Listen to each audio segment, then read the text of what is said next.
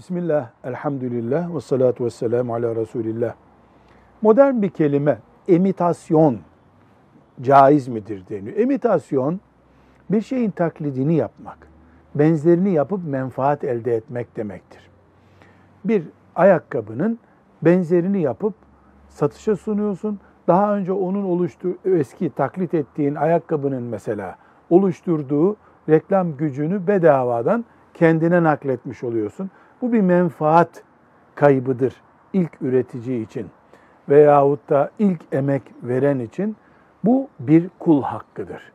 Emitasyon denen şey ikinci insana yani o emitasyonu yapan kişiye haksız bir menfaat elde ediyor. Öbür ilk çalışanın velev gavur olsun.